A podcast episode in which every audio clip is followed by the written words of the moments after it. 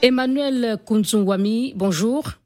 Bonjour. Analyste politique, auteur de plusieurs ouvrages dont La nouvelle dynamique politique en France, publié en 2007, et La conquête de l'extrême droite en France, euh, sorti en 2014. À l'issue du premier tour des législatives euh, du 12 juin, euh, Ensemble, coalition de la majorité, et euh, celle de la gauche NUP euh, se talonnent avec respectivement 25,75% contre 25,66% pour NUP. Quelle euh, réflexion vous inspire, que vous inspire ce résultat très serré? Eh bien, nous retrouvons la situation que nous avions connue lors de l'élection présidentielle, au premier tour de l'élection présidentielle.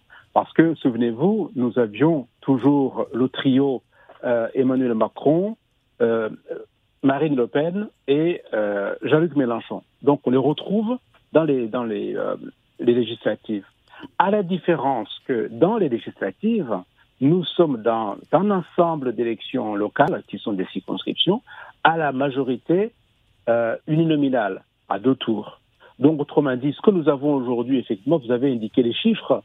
Euh, aujourd'hui, le NUPS et Ensemble, majorité présidentielle, sont au coude à coude. En gros, 27% chacun de ces deux groupes. Après, derrière vient le Rassemblement national avec 18,7%, donc pas très loin de 20%. Ça, c'est pour les grands ensembles. Mais à l'intérieur de ces ensembles-là, nous avons des situations très variées. Un exemple, aujourd'hui, NUPS, pour avoir la majorité à l'Assemblée nationale, devra euh, réunir 289 députés. Il en a déjà quatre au premier tour. Donc, il ne reste plus qu'un effort d'en trouver 285. En revanche, côté ensemble, qui est la majorité présidentielle, ils n'ont eu qu'un seul député élu au premier tour, ce qui fait qu'il en reste encore 288 à trouver au deuxième tour. La situation est, est un peu compliquée donc de ce, de ce point de vue-là. Et enfin, j'arrête sur le Front National, ou le Rassemblement National, qui est à 18,7%, qui est donc la troisième force dans ces élections euh, législatives, et n'a pas eu de député élu au premier tour, mais encore une fois, le RN n'a pas la prétention de, de, rassembler la majorité à l'Assemblée nationale et se contente simplement d'avoir un groupe fort, puissant, pour peser au sein de débats à l'Assemblée nationale. Parlons justement de RN, arrivé euh, troisième euh, devant LR, euh, les, les, Républicains. Est-ce qu'on peut s'attendre à des progrès significatifs de ces deux partis le 19 juin prochain au détriment des, de ces des deux principales coalitions, c'est-à-dire ensemble celle présidentielle et NUP ou NUPES, celle de gauche? LR ne peut pas progresser significativement. En gros, si on mélange LR plus UDI, il pourrait tout au plus avoir entre 80 et 90 députés à l'Assemblée nationale. Donc la progression n'est pas, ce côté-là. La surprise n'est pas du côté LR, UDI. La surprise est du côté du RN. Parce que même si le RN aujourd'hui se maintient euh, dans 200 circonscriptions, c'est deux fois plus qu'en 2017. Alors que la majorité présidentielle et, euh, NUPES, si on veut, se maintiennent dans 400 circonscriptions.